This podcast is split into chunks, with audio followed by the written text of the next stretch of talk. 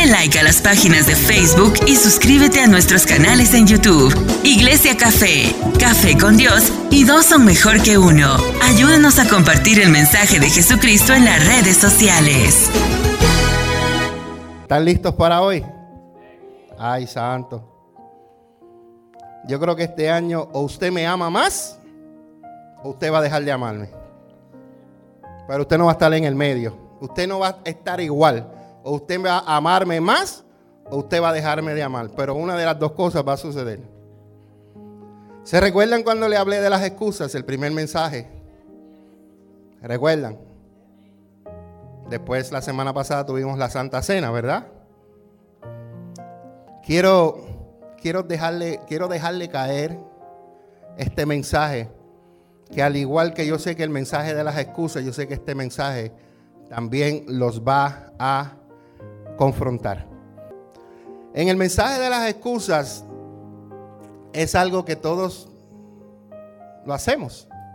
Y hablamos en las excusas que lo, hay excusas que son aceptables y hay excusas que son pobres. Aquellas excusas que utilizan cualquier cosa para librarse de una responsabilidad, un compromiso. ¿Se acuerdan de eso?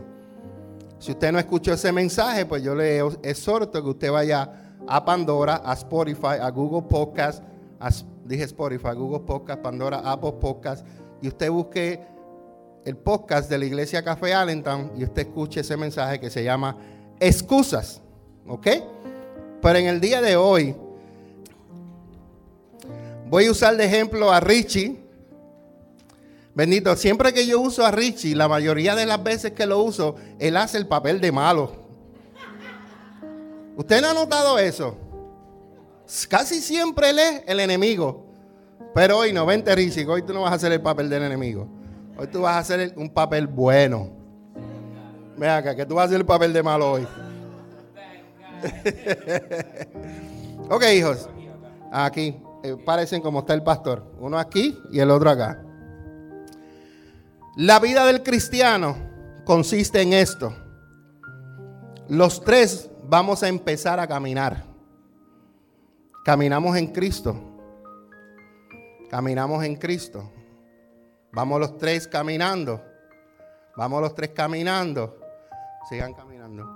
Yo me detuve porque tuve un obstáculo. Ellos siguieron caminando. Sigan caminando. Richie, detente ahí porque tuviste un obstáculo. Y Greg siguió caminando. Ahora, mi pregunta para ustedes, ¿quién fue más consistente? ¿El primero, el segundo o el tercero? El que siguió. ¿Por qué? No permitieron, por lo menos a mí me tocó, que hubo un, obstáculo y me detuve. Richie tuvo un obstáculo y se detuvo, pero Greg siguió siendo consistente. Y aunque él hubiera llegado a tener un obstáculo, el obstáculo llega en el medio, tú solamente te mueves y sigues caminando. Se llama consistencia. Vengan otra vez, chicos. Muchos de nosotros, en el caminar del Señor, vuelvo otra vez, comenzamos todos juntos. Comenzamos en el estudio bíblico todos juntos. Muchos de nosotros han comenzado desde el principio estudios donde hemos comenzado 12, 15 y hemos terminado 2 y 3, ¿verdad, Tito? El estudio que estamos estudiando ahora, liberación, bendición y san... No, ese es otro estudio. Eh, ¿Cuál es que estamos estudiando ahora? Eh, es de liberación y sanación y sanidad, ¿ok? Sanidad interior y liberación ha comenzado un grupo, crecimos, llegamos a un grupo bastante grande, hemos bajado, gracias a Dios nos hemos mantenido de 25 para arriba. Para mí es una victoria que nos hemos mantenido, porque hemos sido que consistentes. Los que no han venido tuvieron el obstáculo y se detenieron. Entonces, en la vida del cristiano siempre tú vas a tener obstáculos. Recuerde bien, siempre. Este chiste es viejo. Pero el primer obstáculo va a ser la suegra. El segundo va a ser la mujer o el marido. El tercero va a ser los hijos, el trabajo, ¿ah? las enfermedades. Entonces, nosotros tenemos que buscar la manera como vencer cada obstáculo que aparece en nuestras vidas. Porque si no lo hacemos, no vamos a ser consistentes en el caminar del Señor. Entonces, cada vez que caminemos y hayan obstáculos, puede ser que los obstáculos sigan caminando. Te detengo un momento, pero yo sigo. Ahora estoy detrás de ellos. Richie, vente aquí, párate ahí tú. Ahí. Ahora, Richie, síguenos. Ahora Richie tuvo otro obstáculo y está más detrás de, de yo. ¿Por qué? Porque estuvo mucho tiempo aguantado en algo que lo detuvo. Aunque siguió después siendo consistente, nosotros necesitamos tener discernimiento cuando el enemigo nos quiere parar. Porque eso es lo que quiere el enemigo, pararnos. ¿Pararnos para qué? Pararnos para que no oremos. Pararnos para que no leamos la palabra. Hermano, si usted pasó, yo todavía no lo he visto y le dije a Greg, yo no voy a perder 3 horas y 40 minutos en ir a ir a Bata al cine. No lo voy a hacer. Pero si usted perdió 3 horas y pico en ver eh, el que, la que yo vi. No, la primera, la que yo vi, la que vimos. No. Black Panther. Yo vi Black Panther. Pero no voy a ver la otra. Pero si usted vio estas películas que duran más de tres horas, ¿por qué usted no puede pararse en su casa y sacar 20 minutos para leer la Biblia? 10 minutos para, para adorar. 5 minutos para orar. Se lo estoy reduciendo. Porque soy bueno. Porque yo le pude haber hecho una hora para cada uno. Una hora para orar, una hora para esto, una hora para aquello. No. ¿Por qué no saca tiempo?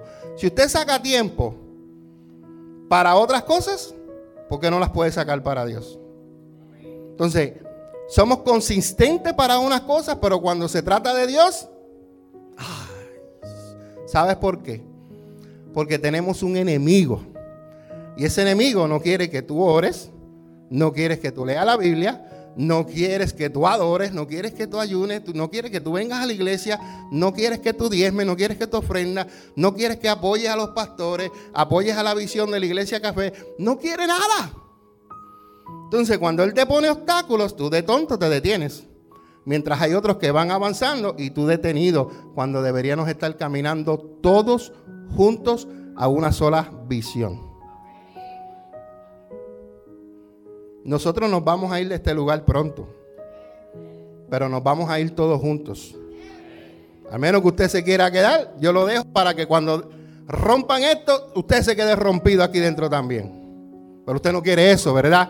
Usted quiere ir caminando a donde Dios nos va a llevar. Hijos, gracias. Entonces el mensaje de hoy se, se titula Consistencia. Nosotros necesitamos vivir nuestra vida como hijos de Dios consistentemente. Tito, ¿quieres ir a la iglesia el domingo? Sí, voy para la iglesia. domingo que viene, no tengo ganas de ir para la iglesia. El próximo, ah, pastor, aquí estoy, ¿en qué lo puedo ayudar? El próximo, ay, pastor, está Cintia. Tenemos que ser consistentes. No podemos ser, me gusta una palabra que usa la pastora Milagro, que es una palabra jara, ambivalente. ¿Cuántos saben lo que es eso? Ella la menciona cada rato. Ambivalente. Ok, yo le voy a hablar español. Ambivalente es una persona de doble ánimo. Solo habla la palabra de Dios. Las personas de doble ánimo nunca avanzan. Nunca llegan donde tienen que llegar. Porque un día quieren, otro día no. Un día quieren, otro día no. Entonces, esas personas son las que deberían de estar predicando, pero no lo están. Deberían estar siendo maestros, pero no lo están. Deberían tener una célula en su casa, pero no lo están. ¿Por qué? Porque son personas de doble ánimo. Y Dios no trabaja con personas de doble ánimo. Dios personas trabaja con personas que están dedicadas, personas que están caminando constantemente en el propósito que Dios los ha llamado. Constantemente. ¿Cuántos de ustedes comen una sola vez a la semana? Una sola vez. Levante la mano. Una sola vez. ¿Cuántos comen dos veces a la semana? Nadie. ¿Tres veces a la semana? ¿Cuatro veces de siete días? ¿Cinco veces? ¿Seis? ¿Cuántos comen todos los días? Si tu cuerpo necesita vitaminas, nutrientes, proteínas, toda esta vaina que el cuerpo necesita, el espíritu también necesita alimento. Y el alimento del espíritu es la palabra de Dios. Es el pan de vida, es lo que se te sostiene. Y si tú pasas un mes y lees la palabra, estás siendo un esqueleto espiritual. Vienes a la iglesia, pero lo que viene es un esqueleto espiritual, desnutrido. Entonces, cuando Satanás te ataca, Satanás más te hace y te caíste. Y te caíste. ¿Por qué? Porque estás muerto, casi muerto, no estás muerto, estás casi muerto. Tienes el soplo del, Espíritu Santo que, te empuja a llegar aquí. Pero estás desnutruido, desnutruido espiritualmente, porque lo que te alimenta es la palabra de Dios. En vez de estar perdiendo el tiempo en TikTok, mira, póngase a escuchar prédica. Nosotros tenemos más sobre más de ciento y pico de mensajes en, lo que es el podcast. Tenemos sobre más de ciento y pico de, enseñanzas en Café con Dios. Tenemos para los matrimonios, tenemos sobre 60 enseñanzas para los matrimonios. Pastor, tengo problemas en matrimonio. ¿Estás escuchando dos son mejor que uno? Donde hay muchas enseñanzas. Yo tengo un pastor que me llamó. Me dijo, pastor, yo quiero que usted traiga dos son mejor que uno para mi iglesia, febrero 5. Cae domingo. Después de la iglesia tenemos que ir a enseñar. Así que los matrimonios de aquí de la casa me van a acompañar. Amén. So, vamos a hacer un, un, un culto, no digo cultito, un servicio, una celebración con moderación. Y después vamos y nos van a estar esperando con un banquete. Porque vamos a comer primero Sí, porque ellos tienen servicio también. Entonces salimos, comemos y después damos la pequeña conferencia. Pero ¿por qué te digo esto? Porque él escucha el programa. Porque él sabe lo que nosotros estamos enseñando. Porque si no fuera así, ¿cómo me va a invitar? Cuando nosotros buscamos a alguien para traerla aquí, nosotros escuchamos lo que ellos están hablando. Y si alguien nos da la referencia porque esa persona ya lo escuchó, le está diciendo, pastor, esta persona y tiene testimonio. ¿Me explico? Por eso es que Él nos invitó a nosotros, porque hay testimonio y nos están escuchando. Vamos a la Biblia. Santiago capítulo 3, versículo 13. Dice, si ustedes son, ¿qué? Sabios y entienden los caminos de Dios, demuéstralo ¿Cómo lo vas a demostrar? Viviendo una vida honesta y haciendo buenas acciones con la humildad que proviene de la sabiduría. Vuelve a leerlo. Si tú eres sabio y entiendes los caminos de Dios, necesitas demostrarlo viviendo una vida honesta y haciendo buenas acciones con la humildad que proviene de la sabiduría de Dios. Estoy hablando de qué significa vivir una vida consistente. Tú no puedes decir, soy cristiano, voy a la iglesia, pero no vives una vida honesta y haciendo buenas acciones. ¿Sabe cuál es el problema que tiene la, la, iglesia en estos días?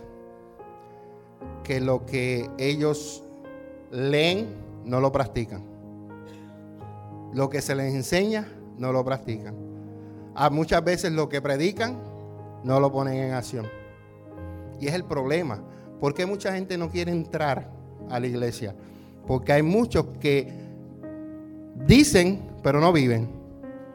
Y es triste porque para que yo voy a una iglesia, cuando él, me, él dice algo, pero no lo vive, y, y esto es lo que ellos dicen, si él está peor que yo, ¿para que yo voy a ir para allá?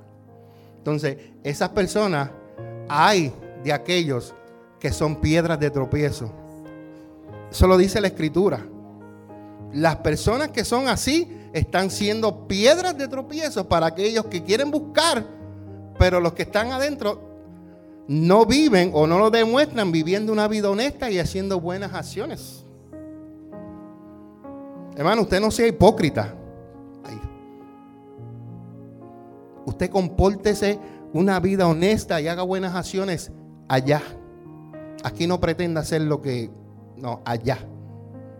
Cuando usted esté en la calle, cuando usted esté en el trabajo, cuando usted esté en el supermercado, cuando usted esté en la gasolinera, cuando usted esté guiando.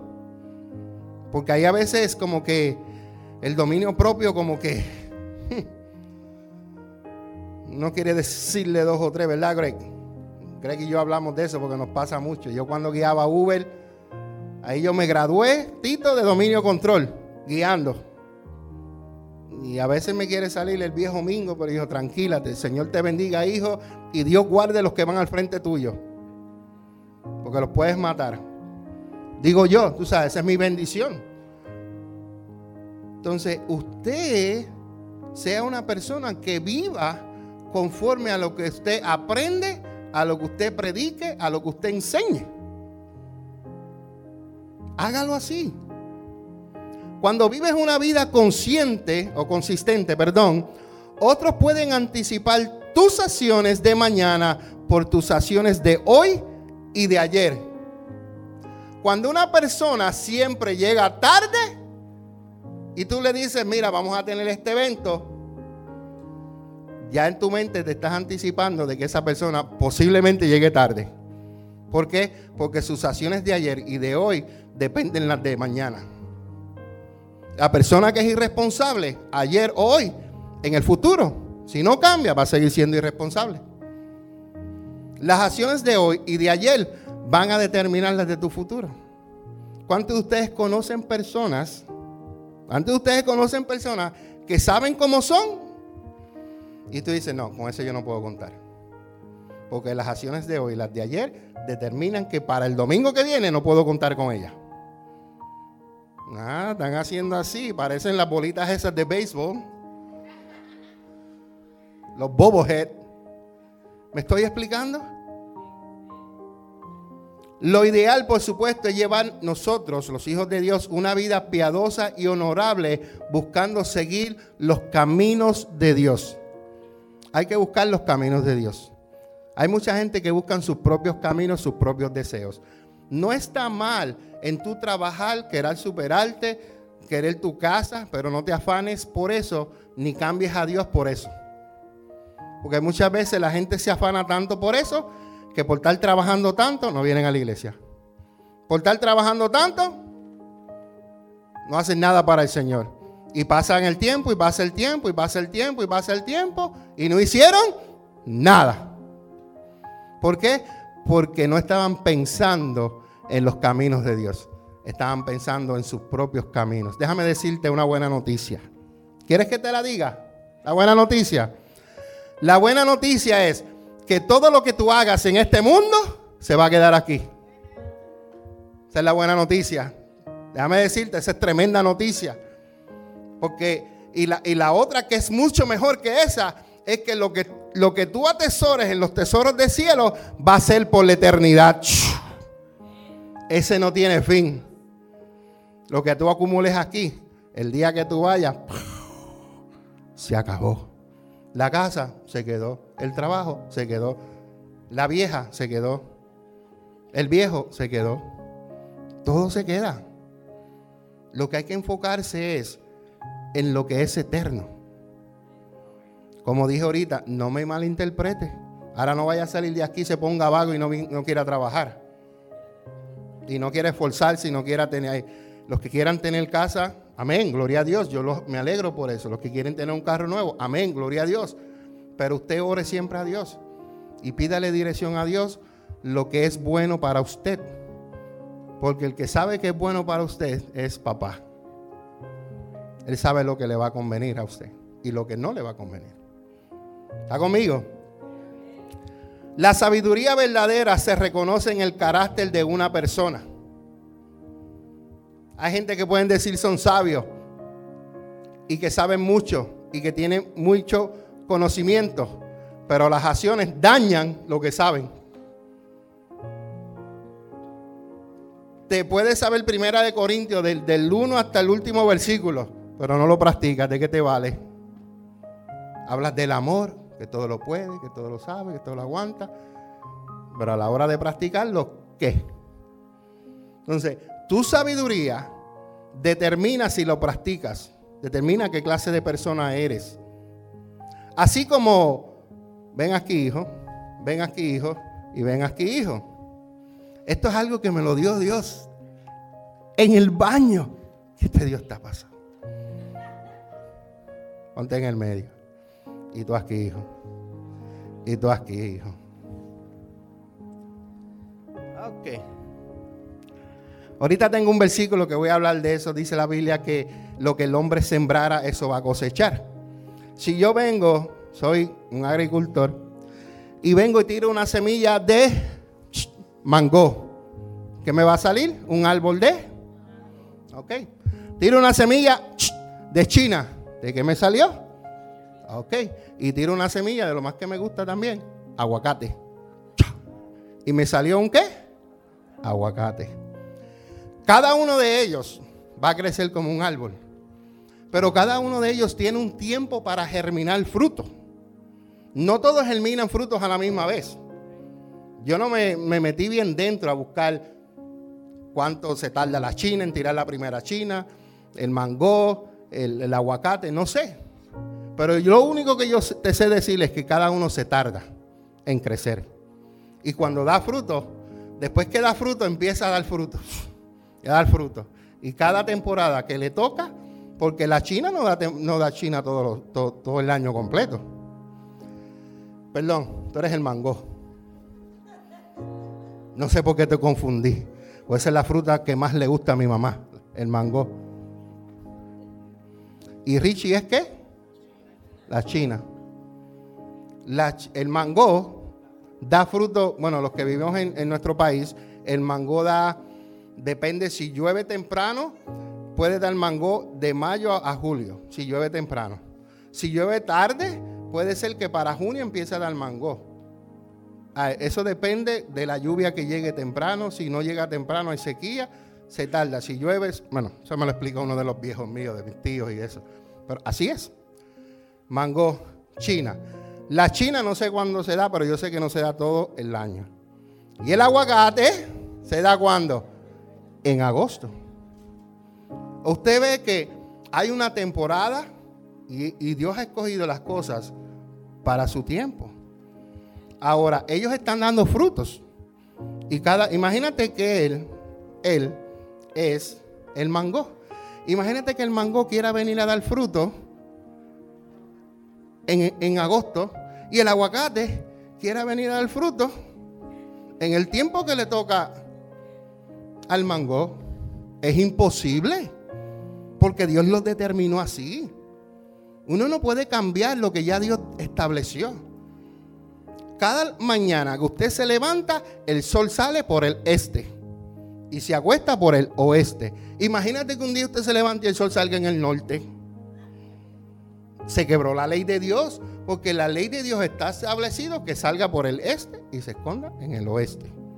¿Están conmigo? Entonces, ellos están dando frutos, ya yo los cambié.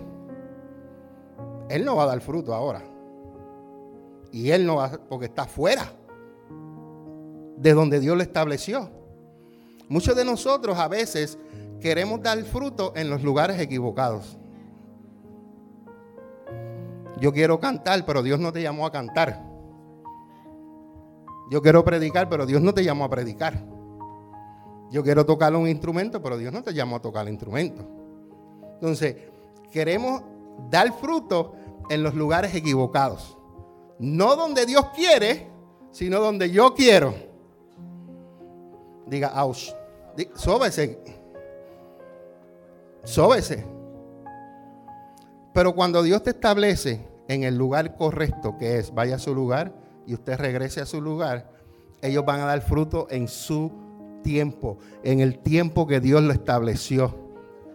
Y van a dar fruto en abundancia. Amén. Y ustedes dicen, pero ¿qué pasó con la China? Aquí está el mango, ahí está el aguacate, aquí está la China. Pero imagínate que la China quiere dar fruto todo el año. Cuando Dios establece que la China va a dar fruto una vez o dos veces al año, no sé cuántas veces son, ella se tiene que adaptar a lo que Dios dijo. Lamentablemente, eh, la ciencia ha manipulado la genética de ciertos... Por eso es que nosotros estamos como estamos. Pero en el, en el, en el de Dios, Dios dijo, no, Él va a dar fruto una vez o dos veces en esta temporada. Pero la China dice, no, yo quiero dar fruto en enero, pero también quiero dar fruto en marzo. Y después del marzo todavía me quedan frutos y voy querer dar más fruto ahora en verano. Y quiere dar fruto casi todos los años. Así hay muchos cristianos que quieren brillar en todo lugar y en todo momento. Que quieren decir, no, yo quiero predicar. Yo quiero adorar. Yo quiero tocar la batería. Yo quiero estar allá atrás en el sonido. Lo quieren hacer todo. Y al final de cuentas no hacen. Mano, déjese guiar por el Señor. Y donde Dios lo coloque, brille por su excelencia. Brille por su excelencia. Que en el lugar donde Dios lo pone, que aunque sea lo más simple, Dios va a ver que tú estás cuidando las ovejas y como lo estás haciendo con excelencia y estás matando al león porque se quiere comer las ovejas, estás matando al oso porque se quieren comer las orejas de tu, de tu padre. Tu padre que está en los cielos te está viendo y va a mandar a buscarte porque tiene un llamado para ti, para que seas rey de Israel. Pero mientras tanto estabas haciendo lo que ya Dios te dijo que hicieras y lo estás haciendo con excelencia. Por eso que en lo poquito tú le eres fiel a Dios, mira, déjame decirte, en lo mucho Él te va a poner. En lo mucho te va a poner. Mantén tu corazón limpio, puro, agradable, haciendo las cosas para Él, no para el pastor, porque Él te va a recompensar. Amén. Ok, aguacate, china y mango se pueden sentar. Gracias a Dios. Hebreos capítulo 13. No, perdón, todavía no. Me falta un punto. La necedad conduce al desorden, pero la sabiduría conduce a la paz y a la bondad. Este mensaje yo no lo desarrollé tan completamente como hubiera querido pero en el libro de los proverbios, en el libro de los proverbios, busque la palabra necio. Y usted va a aprender todo lo que hacen los necios. Y tú vas a entender este punto que yo dije. La necedad conduce al desorden. Una persona que es necia no es obediente. Una persona que es necia no escucha. Una persona que es necia se cree sabio, pero no es... Estudie un poquito más y busque en Proverbios todas las palabras que dicen necio. Usted va a aprender más acerca de la necedad. Porque cuando hay una persona es necia y no hace caso, se lleva al desorden. La sabiduría te conduce a la paz y te lleva a la bondad. En el mismo libro de, de Proverbios, busque la palabra sabiduría. Y usted va a aprender y se va a llenar de conocimiento de lo que hace la sabiduría. Amén. Ok, ahora sí que vamos a Hebreos 13, 8 y 9.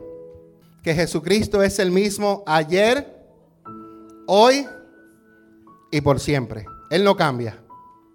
Y el 9 dice que así que no se dejen cautivar por ideas nuevas y extrañas. Si Jesucristo es el mismo ayer, es el mismo hoy, es el mismo mañana, quiere decir que lo que te quiera traer el mundo para cambiar lo que está escrito en la escritura, tú tienes que decirle, no.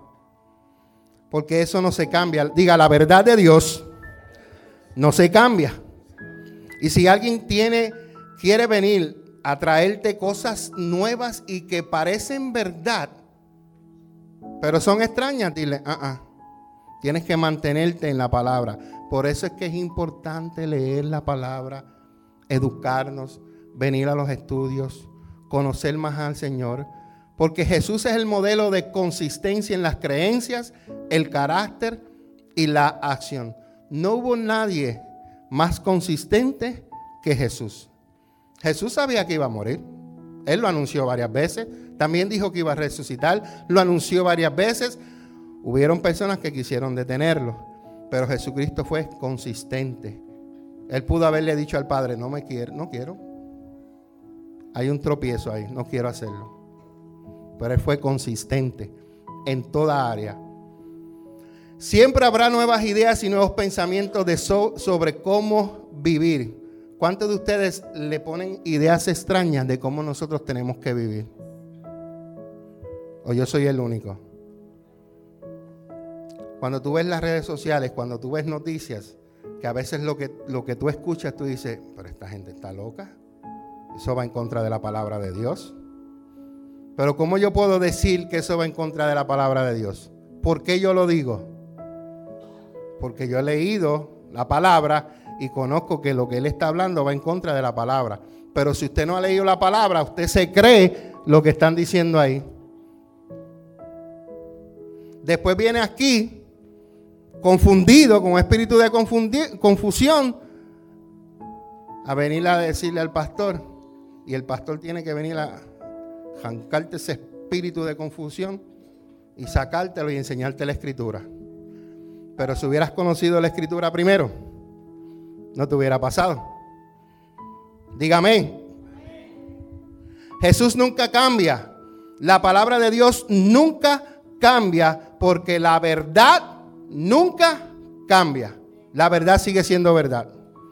Y aunque el hombre quiera decir que esto es y se parezca a la verdad y no es verdad, no lo crea porque no es verdad, aunque se parezca a la verdad.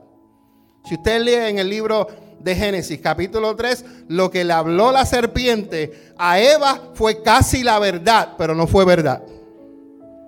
Casi se parecía a la verdad, pero no era la verdad. Y el enemigo está haciendo esto en estos tiempos. Hay cosas que se están publicando, hay cosas que se están viendo en la televisión que parecen verdad, pero no son verdad. Y solamente aquellos que tienen el conocimiento de la palabra pueden discernirlo. Porque el que no tiene conocimiento de la palabra cree todo lo que ve porque no tiene conocimiento. Cuando tú tienes el conocimiento de que Juliana tiene esa blusa roja, todo el mundo que mire que Juliana tiene una blusa roja va a estar de acuerdo conmigo porque ya yo lo hablé. Pero si nadie miró, él lo va a saber porque lo escuchó. Pero si él no miró, él no puede estar seguro de que tu blusa es roja. Él lo pudo haber escuchado, pero no lo vio. Nosotros escuchamos tantas cosas, pero necesitamos filtrarlas a través de la palabra de Dios. Filtrarlas. ¿Cómo usted y yo podemos obedecer de forma constante los mandamientos de Dios? ¿Cuántos aquí obedecen todos los mandamientos de Dios? Yo bajé la mano porque aquí no podemos todos, es imposible, el que lo diga es un mentiroso. Deuteronomio capítulo 8, versículo 1 nos dice que, esto es Moisés hablando al pueblo de Israel, le dice, asegúrate de obedecer todos los mandamientos que te entrego hoy. Le dijo, asegúrate, asegúrate, asegúrate asegúrate, asegúrate de obedecer todos los mandamientos que te entrego hoy. Entonces vivirás y te multiplicarás y entrarás en la tierra que el Señor juró a dar a tus antepasados y la poseerás. Pero primero tú tienes que hacer algo. Antes de tú entrar al reino de los cielos, tienes que hacer algo, obedecer. De que no vas a cumplir todo, claro que no lo vas a hacer. Pero Dios sabe que tú tienes un corazón que lo estás tratando de hacer. Y eso es lo que cuenta para Dios. Porque cuando fallas, lo que tú haces es que reconoces que necesitas a Jesús y vas y te lavas en la sangre de Jesús otra vez. Pides perdón y Dios te perdona. ¿Estás conmigo? Primera de Juan capítulo 2, versículo 3 dice, Primera de Juan 2, 3 dice, podemos estar seguros de que conocemos a Dios si obedecemos sus mandamientos. Hay gente que se creen que conocen a Dios, pero viven más torcidos que nosotros tenemos que estar seguros de que si decimos conocemos a Dios, tenemos que obedecerlo. ¿Cuántos conocen a Dios aquí? Vamos, levante su mano. Porque si usted no lo conoce, quiere decir que usted no obedece. Usted es un, un desobediente. Estamos aquí porque estamos obedeciendo. Número uno, estamos, eh, eh, estamos obedeciendo porque dice la Biblia que nos congreguemos. Estamos congregando, eso es parte de, eso es una obediencia. Estamos aquí, venimos a adorar al Señor, venimos a recibir, venimos a, llenarnos de conocimiento. Estamos aquí en obediencia. La, la regla para una vida perfecta es obedecer todos los mandamientos de Dios. Diga, pero nadie es perfecto. Ni el pastor los cumple todos. Por eso Jesucristo murió por ti y por mí y resucitó para perdonarnos nuestros pecados. La clave, por lo tanto, es tratar consistentemente de obedecer los mandamientos de Dios, dándote cuenta de que vas a fallar muchas veces. ¿Cuántos le fallan a Dios muchas veces? Si levanta, vente, aguántame para levantar las dos piernas. Todos le fallamos a Dios. Pero si tú mantienes tu corazón humilde, cuando tú le fallas a Dios, lo primero es que tú vas, que tú vas y te postras y dices, Señor, perdóname porque te fallé. Tú buscas el perdón, buscas a Jesús y buscas su perdón. Si tú fallas y no buscas a Jesús y a tu perdón, tienes que volver a arrepentirte y convertirte otra vez. Y eso es lo que hace Jesús. Primera Tesalonicenses capítulo 4 versículo 11 y 12 nos dice, este es eh, Pablo hablando, dice, póngame pónganse como objetivo vivir una vida tranquila. Ocúpense de sus propios asuntos y trabajen con sus manos, tal como los instruimos anteriormente. Voy a hacer una pausa ahí. A mí me, yo, yo me siento a veces honrado y orgulloso cuando yo visito otras iglesias. Porque cuando yo visito otras iglesias, todos los que nos acompañan a nosotros son adoradores. Porque adorador no es aquel que se trepa con micrófono. Todos somos adoradores. Y yo me siento honrado porque en el servicio, todos los de la iglesia café brincando, mientras que los otros están ahí. Te voy a explicar por qué. Porque lo que ven a su papá hacer, los hijos lo hacen. Un pastor que no adora, sus hijos no van a ser adoradores. Cuando los hijos ven a su pastor adorar, postrarse, humillarse, los hijos van a hacer lo mismo. Porque los hijos hacen lo que ven a ver al padre. Eso va en lo bueno y en lo malo. Si yo me porto mal y hago cosas desagradables, mis hijos lo van a aprender. Pero ellos tienen la decisión de seguirme o no. Pero en cuestión de, lo que es en el espiritual, ellos me miran y ellos ven al pastor. El pastor puede quedarse ahí hasta que se termine la adoración y después venir a predicar, como yo veo muchos pastores que lo hacen. ¿Usted ha estado en esa iglesia? Yo he estado. Es más, yo salí de una. Y a mí me daba rabia porque llevábamos una hora y media adorando y salía el pastor fresquecito de la oficina Vamos a seguir adorando una hora más. Chacho, yo estoy loco por sentarme. Y porque él tuvo una hora sentado, una hora y quince. Pero yo estuve una hora y quince parado. ¿Me explico? Pero diga, el pastor Mingo es diferente. Diga, el pastor Mingo es diferente.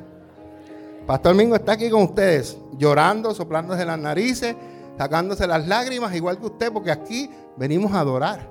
Si yo no vengo a darle a Dios, ¿qué yo voy a recibir? Nada. Aquí venimos a darle a Dios. Si Dios nos da algo, amén. Y si no nos da nada, amén también. Pero aquí lo importante es venir a dar, porque Dios bendice al dador. Alegre. No al que recibe, al que da. Que nunca se le olvide eso. Que Dios bendice siempre al que da. El versículo 12 dice, que después que tú vivas una vida tranquila, que te ocupes de tus propios asuntos y trabajes con tus manos, tal como Pablo lo instruyó, aquellos que no son creyentes respetarán, diga, respetarán. Ellos van a respetar la manera en que tú vives y, y ustedes no tendrán que depender de otros. Te les voy a explicar mejor. ¿Tú quieres que la gente te siga a ti? Da buen ejemplo. ¿Tú quieres que la gente venga a la iglesia? ¿Qué, estás reflejándole a ellos? No creas que tu vecina de arriba va a venir a la iglesia si a cada rato tú le estás gritando a tu esposo. No creas que el vecino de al lado va a venir a la iglesia cuando él te pidió un favor y tú pudiéndolo no lo hiciste. No creas. Porque nosotros tenemos que dar el ejemplo. Nosotros tenemos que alumbrar a las tinieblas. Y si tú no estás alumbrando, no esperes que las tinieblas vengan a la luz. La luz tiene que ir. Cuando la luz llega, se disipó las tinieblas. Pero si tú no brillas, si tú no brillas, siempre la oscuridad va a estar ahí. Así que usted, con su manera de vivir, aquellos que no son creyentes lo van a respetar a usted. A alguien aquí le deben haber dicho en su trabajo, no, Liz es diferente. Víctor es diferente. No, con Víctor no hables palabras malas porque Víctor ama a Dios. No. ¿Por qué? Porque tú tienes que dar a conocerte que tú eres diferente a ellos. No por lo mucho que tú hablas de la Biblia. Es por el ejemplo que tú das. El Satanás se sabe la Biblia. Es por el ejemplo que tú das con el amor, con la paz. Voy al final, con el dominio propio. Porque muchos cristianos aquí tienen el dominio propio, pero cuando están en su trabajo y alguien le hace malo, lo primero es que arrancan una mala palabra o le salen con malcriadeces al jefe o a los empleados o a lo que sea. Pero tú tienes que ser diferente, tú eres la diferencia.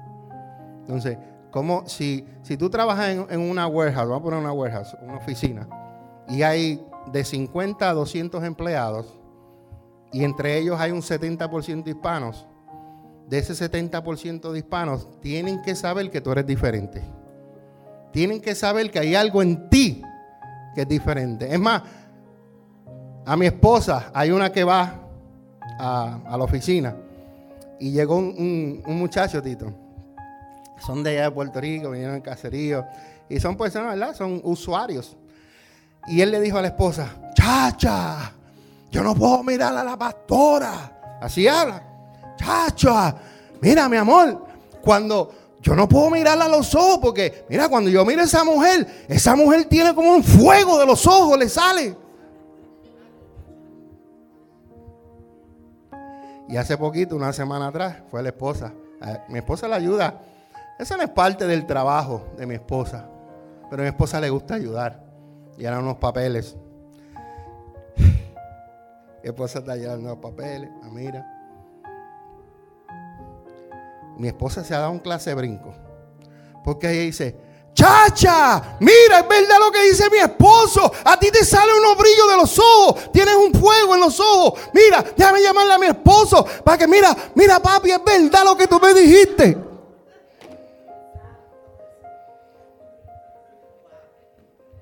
Hay algo que está dentro de nosotros que el mundo lo tiene que ver.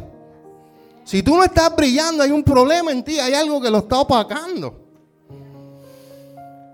Hay algo que lo está opacando. Pero nosotros somos diferentes. Nosotros somos diferentes. Cuando yo guiaba Uber, Tito, había gente que se sentaban. Y yo me pasaba en mi adoración. Y la gente se sentaba y dice, wow, aquí hay algo diferente. Ellos sentían, cuando ellos entraban, ellos se conectaban a lo que había ahí. Y decían, wow, aquí hay, aquí hay algo diferente. En este, este, carro, no sé, como que no sé, como que me siento tranquilo, me siento en paz. Con lo que cargamos. Lo que cargamos. Pues sí, a veces venía, venían esos espíritus a veces que se me metían al carro que lo que querían es revolcar. Pero es, te aguantas ahí, papá. Me quedan cinco minutos para soltarte y te pierdes, le decía yo. Entonces necesitamos dar ejemplo. La vida cristiana se trata de más que simple amar a otros cristianos. qué lindo yo amar a Jack porque Jack me ama. La linda. Tengo mi recompensa. Yo lo amo y mi recompensa es que él me ama. Pero si yo amo a Carlos y Carlos no me ama, yo no voy a tener la recompensa del amor de Carlos. Pero Dios me va a dar la recompensa. Por eso Jesucristo dijo que amemos a nuestros enemigos y oremos por ellos y los bendigamos. Porque la recompensa no me la va a dar el enemigo, me la va a dar Dios. Por eso es que hay veces cuando yo, yo tengo a veces personas que, ¿verdad? No sé, que se ponen así medias potronas con uno, como que, como no conocen a uno, se creen que por la carita que tengo, ese soy yo. No, conóceme, conóceme. Y a veces, estas personas, pues, yo lo que hago, ok, tú no quieres, te bendigo. Y si necesito un favor, lo hago. Pum, dase. Pero no tengo nada en contra de la persona. Si ellos no me quieren amar, no me amen. Pero yo te voy a amar. Mi amor, mi amor no es, oh, te amo, Greg. Te amo. Hacho, pues tú comiste pizza ayer. ¿Te parece una pizza caminando? ¿Sabe cómo dice la canción? Yo soy una alabanza caminando. Él es, yo soy una pizza caminando. Mira, comí el viernes con el almuerzo. Ayer comió pizza y hoy quiere pizza otra vez. Comimos ayer, Ah, Sacho. Me trajo un slide más frío que. Y fue el que, el que sobró, el que sobró, Tito. El que te lleva a ti a veces.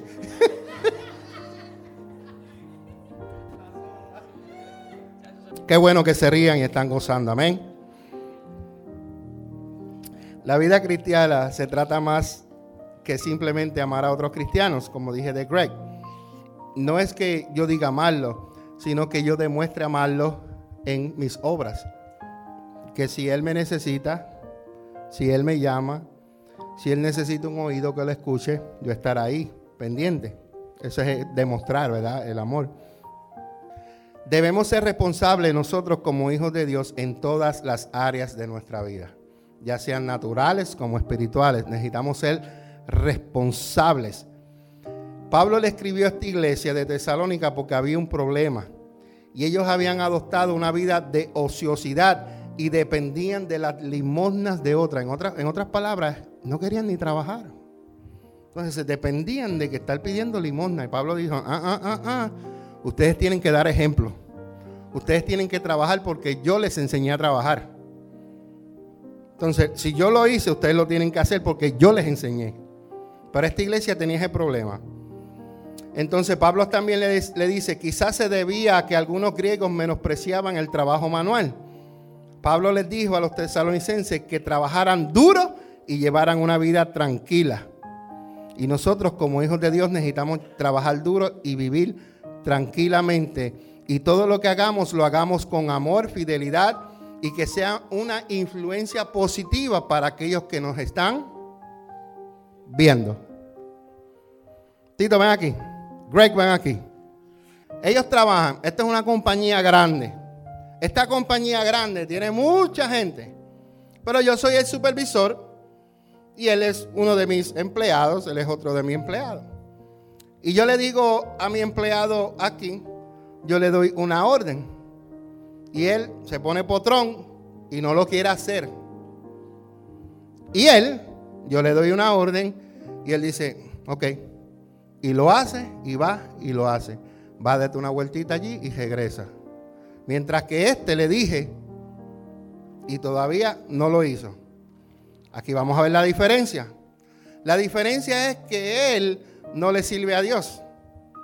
Y él le sirve a Dios. Si él quiere que su supervisor venga a la iglesia, él me tiene que dar ejemplo. Pero si él toma el ejemplo de este, nunca me va, a, convencer, porque está siendo desobediente y rebelde. Mientras él, te, con sus hechos, con su obediencia, con su trabajo, está brillando. Y me está convenciendo a mí de que él es diferente. Y posiblemente, vamos a poner otra escena, que él sí sea cristiano. Y que él sea cristiano. pero él está dando fruto y este no. Este es un cristiano de esos rebelditas, los cristianos candelitas, de los que le, de los que le sacan las canitas a los pastores. Este es uno. De las ovejas que brincan de aquí a allá, de aquí a allá, este es uno de ellos, pero no es obediente. Pero este sí. Entonces, ¿cuál de los dos tú crees que el jefe está poniendo los ojos más? En el que está dando fruto. En el que está diciendo, yo soy hijo de Dios, pero estoy demostrando que soy hijo de Dios. Este dice, soy hijo de Dios. Este es lo que es un vagabundo. Este es lo que es un... ¿Me estoy explicando? Entonces, les doy esta referencia para que ustedes visualicen, porque en su trabajo usted tiene que ser diferente. En su trabajo, aunque a usted lo manden y a usted no le guste lo que van a hacer, usted hágalo con el amor de Dios. Usted hágalo. Hágalo porque no lo está haciendo para el jefe, lo está haciendo para. Y si usted quiere que el supervisor, ¿verdad? Vea el ejemplo y lo está invitando a la iglesia. No, no, un día él va a decir, yo quiero ir para, yo quiero ir donde va este loco, este loco es, diferente. Este loco no es como aquel sinvergüenza, que lo único que le gusta es comer pizza de allá de Sotos, o no sé la pizzería que es. Siéntate. Pasis Pizza. Gracias, hijo, se pueden sentar. ¿Me estoy explicando? Yo no sé, pero me quedan... Ah, sí, estoy terminando, gracias, Señor Padre. Me quedan tres páginas, pero estoy terminando. Mira, hermanos, no es por nada. Yo he editado las últimas prédicas. Yo he predicado una hora 25, una hora. Y yo le digo, Señor, ¿por qué las prédicas están siendo tan largas? Y es lo que Dios me está dando. no es lo que yo estoy predicando, porque no soy yo. Es lo que Dios te da y lo que Dios quiere traerle al pueblo. Hablaba yo con unas personas, me dice, pastor, pero no se ve como que es una hora y media. Es más, me quedé con las ganas. Pero yo digo, bueno, yo estoy tratando de terminar esto. Tengo una hora allí, estoy mirando el reloj, pero espero en el Señor que me ayude. Diga, Señor, ayuda al pastor. Tito capítulo 2, no Tito, Tito, el libro. Tito capítulo 2, versículo 7 dice, esto es Pablo escribiéndole a un joven. Y Pablo le dice a este joven, y sé tú mismo un ejemplo para ellos al hacer todo tipo de buenas acciones. Sé tu ejemplo. Sé tu ejemplo. Sé tu ejemplo. Pero no seas ejemplo hoy y mañana no. Sé consistente. Sé consistente en dando el ejemplo. Sé consistente. Y dice que todo lo que tú hagas refleje. ¿Qué es un reflejo? Mira, ahora mismo yo estoy, mirando el celular de este ángulo Vámonos acá. Chacho, este celular, Dios mío, es eterno. Porque mira que yo lo he dejado caer para que se me rompa, para comprarme otro y no se quiere romper. Un día estoy en, San Antonio y estoy en, un hotel en Holiday y, y este hotel era una cárcel vieja de los años 1800 y lo convirtieron en un hotel. Y yo decía, estoy loco que se me caiga el teléfono. Y en ese día se me cayó el teléfono en la escalera y se rompió. Y me compré otro. Pero este llevo diciéndolo y no se me, ha roto. Pero si Dios pone en su corazón regalarle un teléfono al pastor, pues yo lo acepto. Y tengo que ser específico. iPhone, porque quiero un iPhone ahora. No sé por qué. Porque siempre he tenido Android. Me gusta el Android, pero no sé por qué. ¿Será porque Tito le compró una Cintia? Vaya, Tito, un aplauso para ti, Tito.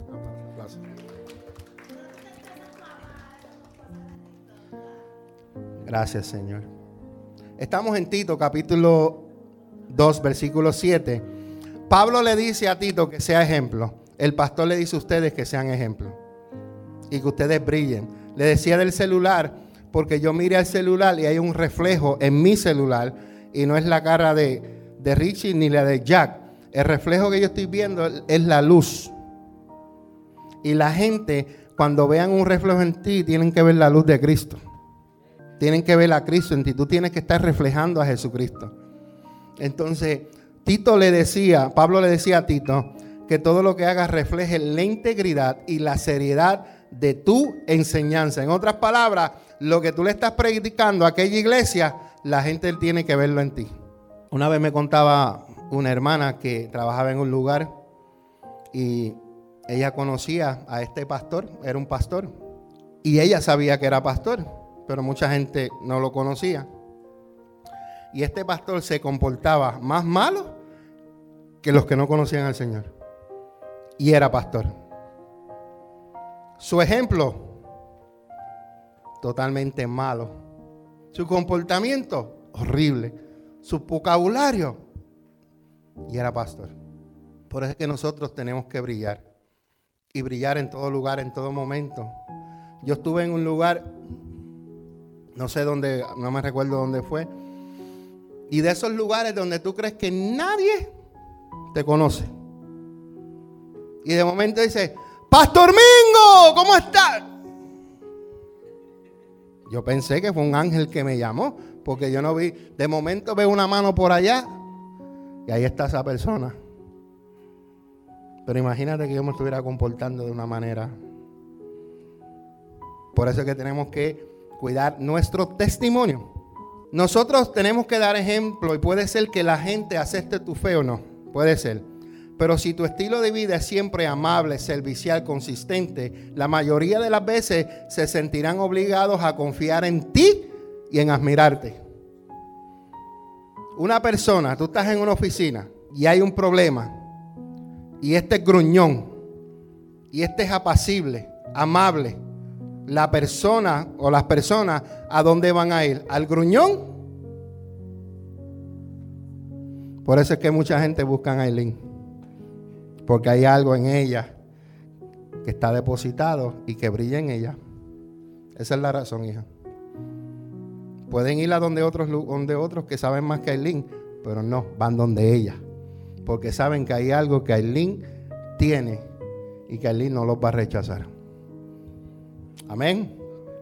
Vamos al Salmo 119, 44 y 5. Ah, ya estoy terminando. Gracias. Yo, tenía, yo tenía un pastor Tito que decía, termina en cinco minutos. Y nosotros los jóvenes estábamos sentados aquí, los, de, la, de la música. ¿Dónde está Wilma? Wilma. estábamos sentados aquí y todos nos hacíamos así, uno.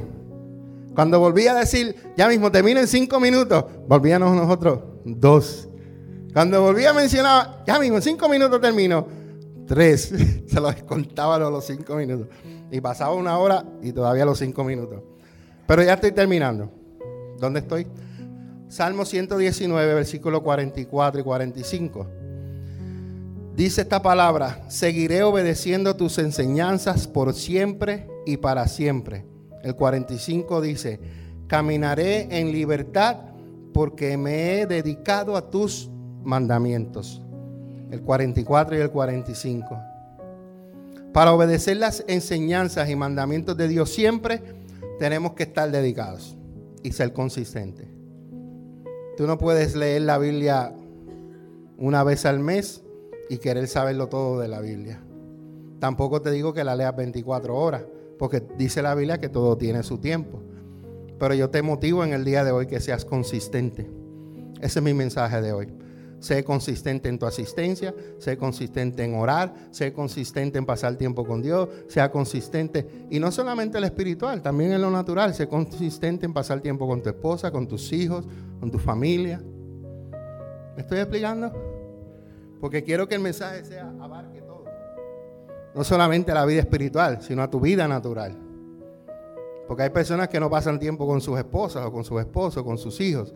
Y es bueno que haya consistencia, que se pase tiempo. Yo tuve un...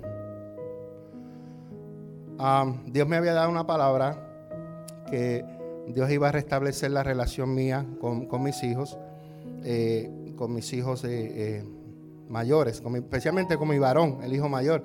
Y antes que se acabara el año, mi hijo Michael regresó a Búfalo y yo tuve comunicación con mi hijo, mi hijo mayor, Kelvin, y pudimos eh, cenar juntos. Salimos a cenar, tuve un tiempo con la niña, con la nieta, que hacía tiempo ya está grande, grandísima, hermosa. Y la palabra de Dios se cumplió, como Dios dijo, antes que se acabe el año, Dios va a, unir, a unirme. Le he dado dos semanas porque tampoco quiero, porque él necesita sanidad, porque en un momento alguien lo envenenó alguien le ensució el oído. Entonces ya el, el padre que él veía de una manera, ya lo ve de diferente manera porque alguien le ensució el oído. ¿Por qué te digo esto? Porque cuando tú te permaneces fiel al Señor, Él conoce cuáles son tus necesidades. Él conoce cuando tú lloras por tus hijos. Él conoce cuando tú anhelas estar con ellos, cuando tú necesitas restablecer esa relación, volver otra vez. Y Dios conoce, Dios sabe cada detalle de nuestras vidas. Para Él es importante. Y Dios me lo, me lo, no sé por qué Él me lo recuerda ahora que se lo abre a ustedes. Pero si Dios lo hizo conmigo y tú estás pasando por esto, te digo que Dios lo va a hacer. Ten la fe, ten la confianza en el Señor, que Dios es un Dios que restaura, un Dios que une la familia. Y estoy eh, trabajando con Él porque necesitamos sentarnos y hablar y pedirle perdón. Pedirle perdón para que sepa que yo le estoy pidiendo perdón por el tiempo, por lo que sea, pero con el pasado yo no puedo hacer nada. Cuenta conmigo de hoy en adelante. Para ti, para tu niña. Hacer. Todos los que me conocían antes, que era mucha gente, todos me abandonaron porque como ahora le sirvo a Jesucristo, ya ellos no tienen nada de mí. Pero cuando era el DJ Mingo, el DJ que hacía los paris, el que vendía los CDs, todo el mundo, teléfono, teléfono, teléfono, teléfono, teléfono, teléfono. Pero yo a empezar a, servirle al Señor, el Señor fue apartándome a las personas. Inclusive, dentro de mi familia hay gente que no me hablan, pero yo tranquilo. Porque yo no estoy para complacerlos a ellos, yo estoy para complacerlos a Dios. Cuando hago algo malo, me juzgan. Pero ¿quién eres tú para juzgar? Porque yo no te juzgo a ti por lo que tú haces.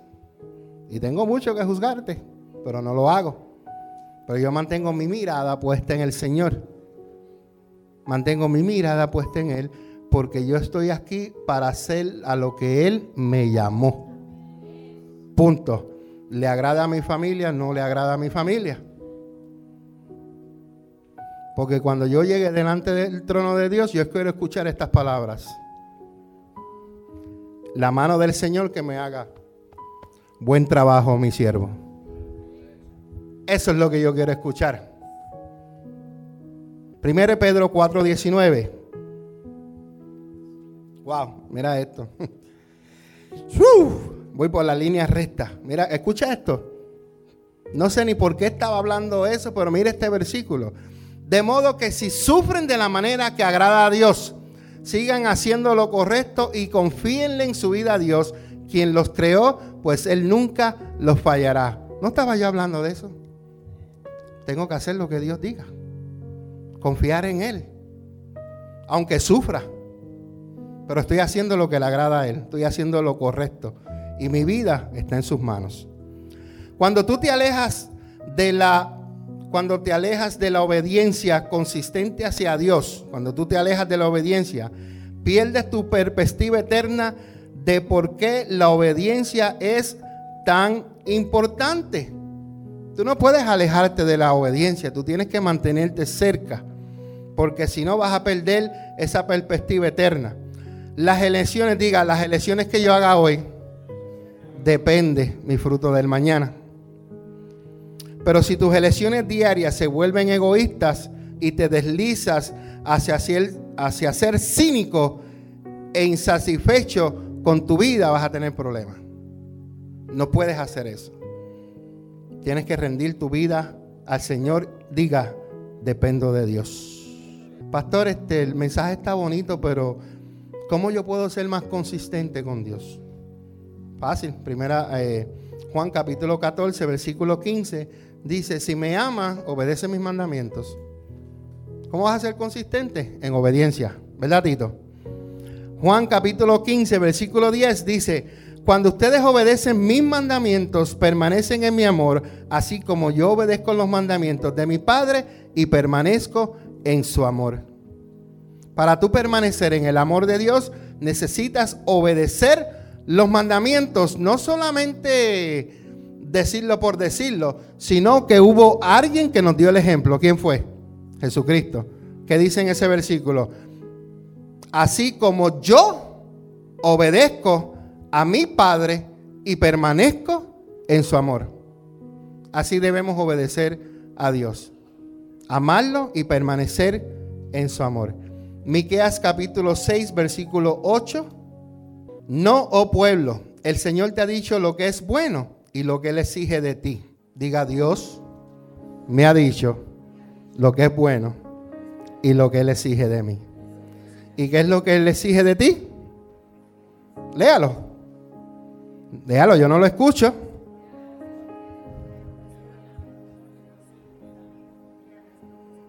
Tres cosas. Número uno, que hagas lo correcto. Número dos, que ames la compasión. Y número tres, que camines humildemente con Dios. Y para hacer eso se necesita consistencia. Necesitamos ser consistentes. No podemos decir, oye bien, no podemos decir que yo hago algunas cosas buenas hoy y en tres meses no. No podemos decir, ah, ah, que yo amo la compasión y ayudo a alguien un mes y un año no. Ah, ah. No puedo decir que yo camino humildemente con Dios, pero no paso tiempo con Él ni me interesan las cosas de Dios. No. Hay que ser consistente en lo que es hacer lo correcto, amar la compasión y caminar con Dios. Richie, cuando tú eres obediente y tú tienes el deseo de obedecerle a Dios, cuando tú tienes el deseo de obedecer a Dios, ¿sabes quién ve el deseo que tú tienes por Dios? Tus hijos. Si tú lees la escritura, tus hijos la van a leer. Si tú oras, tus hijos van a orar. Si tú vienes a la iglesia, tus hijos van a venir. Pero si haces lo contrario, no le exijas a ellos algo que tú no haces. Lo mismo sucede con Greg. Greg dice que ora con los, nenes cuando acostarse, levantarse, whatever, en la comida. Pero él no puede exigirle algo que no hacen, porque si no lo hicieran, él no puede decirle a Gabriel, Gabriel ora cuando no lo hace. Pero él está dando el ejemplo. Si tienes hijos, sabes que normalmente intentan obedecer porque quieren agradarte, aunque no siempre lo consigan. Yo fui hijo y yo trataba de agradar a mi papá. Si tenemos hijos, los hijos siempre tratan de agradarnos. Y eso es lo que Dios busca. Dios quiere que nosotros tratemos, tratemos de agradarle. Él sabe que debido a tu naturaleza pecaminosa, no siempre le vamos a obedecer. ¿Tú lo obedeces todo el tiempo? ¿Y tú? ¿Y tú? ¿Y tú? Porque hay una naturaleza. Pero Él quiere que tu corazón siempre esté dispuesto a obedecerlo, aunque falles. Yo siempre digo este ejemplo porque es el ejemplo más claro que yo puedo dar de la Biblia. El más que falló fue el rey David. Sin embargo, fue el que más Dios perdonó. ¿Por qué? Porque venía a la gracia venía a buscarlo, venía a arrepentirse, venía a pedir perdón. No es que fallaste, es lo que haces después que fallaste. Y el problema de Saúl fue eso, lo que hizo después que falló, que no vino a la gracia, no vino a pedir perdón. Dios lo que quiere es que tu deseo de obedecer es tu deseo de obedecer, porque esa es la señal de que lo amas y lo respetas de que crees que su camino para ti es el mejor. El camino de Dios para nosotros es el mejor. No me digas que hay otro camino que es mejor para ti. Ah. Esas son mentiras de Satanás. El mejor camino es el que Dios tiene para ti. Y Dios quiere que tú lo ames y lo respetes. Si tú desobedeces constantemente porque te gusta, es porque todavía no amas a Dios como Él quiere que tú lo hagas. Diga, Diga, mi amor por Dios va creciendo cada día. Cada día. ¿Cómo lo sabemos? De la manera en que nosotros actuamos hacia Él. Por eso hay que algunos que son más dedicados a Dios porque aman más a Dios. Y hay otros que no son tanto porque están aguantados porque todavía necesitan amar más a Dios. Necesitan conocerlo más. ¿Cómo lo hago, pastor? A través de la escritura. Me llamó esta... No me llamó. Me escribió esta mujer a las 11 y 43 de la noche. Ya el pastor está en la cama. Y esta persona, después que me escribe, me dice, pastor, disculpe que le escribí esta hora. Y yo no, no, le contesté porque lo que me escribió me iba a tomar tiempo para yo explicar. En la mañana le escribí. ¿Qué te digo, quiero decir con esto? Que cuando tú quieres conocer a Dios, no importa la hora que sea, tú te vas a meter a buscar la palabra de Dios. ¿Por qué? Porque esta persona, cuando se predicó, hubieron dos libros que yo dije que ustedes estudiaran. Yo no sé si ustedes lo leyeron, pero yo les dije, búsquelo y estudien que fue Éxodo capítulo 13 y Levítico capítulo 17, si no me equivoco. Si estoy equivocado, pero era por ahí, más o menos. Por ahí. Esos dos que hablaba sobre la Santa Cena. Y esta hermana me llamó. Y a mí no me importó que me, no me llamó, discúlpame, me escribió. Y no me molestó que me escribió. A mí me, me regocijé porque sé que estaba estudiando. Y al otro día yo le contesté y hablamos un poquito. Entonces nosotros necesitamos conocer más a Dios, pero a través de la, la palabra. No hay otra manera que tú conozcas a Dios si no es a través de la escritura. Te voy a leer dos promesas de Dios y cierro el mensaje. Promesa número uno se encuentra en 1 Corintios capítulo 15, versículo 58. Dice, por lo tanto, iglesia café, permanezcan fuertes y constantes. Constante viene también de la palabra. ¿Cuál es el mensaje de hoy? Consistente. Iglesia Café, permanezcan fuertes y constantes. Trabajen siempre para el Señor con qué? Con vagancia, ah, ah. con entusiasmo. Porque ustedes saben que nada de lo que hacen para el Señor es inútil. Hermano, todo lo que usted haga para el Señor, usted va a tener una recompensa. Hermano, si usted vino y puso estos tres tornillos aquí, y fue lo único que usted hizo en los tres años y medio, por esos tres tornillos, Dios lo va a recompensar. Nada es inútil, Dios tiene recompensa. Eso sí, no deje que esa recompensa el enemigo se la robe, ¿ok? Mantenga sirviéndosele al Señor en obediencia. Y el último versículo, cierro el mensaje, Gálatas capítulo 6, versículo 9. Iglesia Café, no se cansen de hacer el bien, porque debido a su tiempo cosecharemos numerosas bendiciones si no nos damos por vencidos. Hay una promesa, un requisito. Gracias por su ayuda, Espíritu Santo. Thank you. Hay un requisito. Dice que a debido a, su debido tiempo vamos a cosechar numerosas bendiciones si no nos damos por vencidos. Una persona que no es consistente se dio por... Ahora es que necesitamos ser consistente. Consistente. Consistente. Y si algo se te para en el medio, muévete para el lado y sigue. No dejes que nada te detenga. No dejes que enfermedad. Si tu esposa no quiere venir a los estudios, que se quede, ven tú solo. La salvación es individual. Y si tu esposa quiere venir, tu esposo, ven tú. Ay, diga aus. ¿Te dolió, Tito? Nuestra salvación es individual. Y sabemos que vamos a cosechar numerosas bendiciones si la iglesia café no se da por vencida. Ahora no estoy hablando individual, estoy hablando como iglesia. Tenemos que perseverar, ser consistentes, trabajar fuerte, no darnos por vencidos. Sé que viene una temporada hermosa. Gracias por tu entusiasmo, hija. Pero sabemos que vienen también tiempos tumultuosos, donde gente va a dudar. Pero yo no estoy mirando, yo no estoy mirando el bache, yo no estoy mirando las olas, yo no estoy mirando nada ni a la derecha ni a la izquierda, yo estoy en el mar rojo, yo estoy lo que estoy mirando es que yo voy a salir y mi tierra prometida está allí. Mi tierra prometida está allí. De que la transición de esta iglesia al otro lugar va a ser fuerte. Porque yo sé lo que hay aquí y yo sé lo que cuesta mudar. ¿Cuántos les gusta mudarse aquí? A nadie.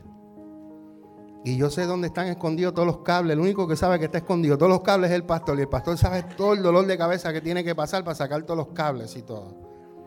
Y yo sé que va a ser un tiempo, pero va a valer la pena cuando estemos en el lugar allá. Así que yo cuento con su ayuda. Amén. Así que le damos gracias al Señor en este tiempo por esta hermosa palabra. La iglesia café va a ser consistente. Cada uno de ustedes va a ser consistente. Va a ser consistente. Usted no, usted no ha logrado lo que usted quiere para usted en lo espiritual porque usted no ha sido consistente. Usted no ha logrado lo que usted quiere para su vida natural porque usted no ha sido consistente.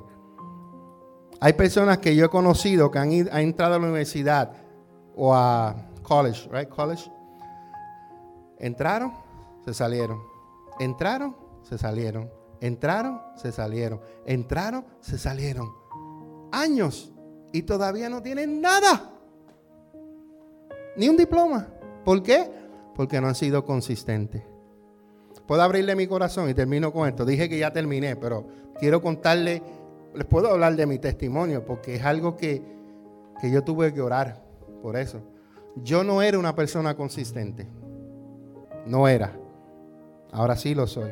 ¿Por qué lo digo? No me avergüenzo decirlo. Yo empezaba proyectos y los dejaba a mitad de camino. Empezaba y dejaba. Empezaba y dejaba. Y yo, el Espíritu Santo, me hizo convencerme a mí que eso era un problema que yo tenía. Y yo le dije al Espíritu Santo, ayúdame para ser consistente en todo lo que yo haga. Que cuando yo empiece algo, lo termine.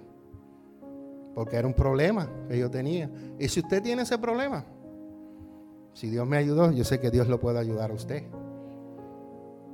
Aquí lo importante es reconocer que tú tienes el problema. Y yo lo reconocí. No era consistente. Inclusive con leer también. Empezaba un libro y lo dejaba. Empezaba otro libro, lo dejaba. Empezaba otro libro y lo dejaba. Hasta que yo dije, ¿cómo? Esto tiene que parar. Y ya pues soy consistente. Consistente. Si empiezo a leer un libro, aunque me pare y no lo lea, pero no comienzo otro hasta que no termine este.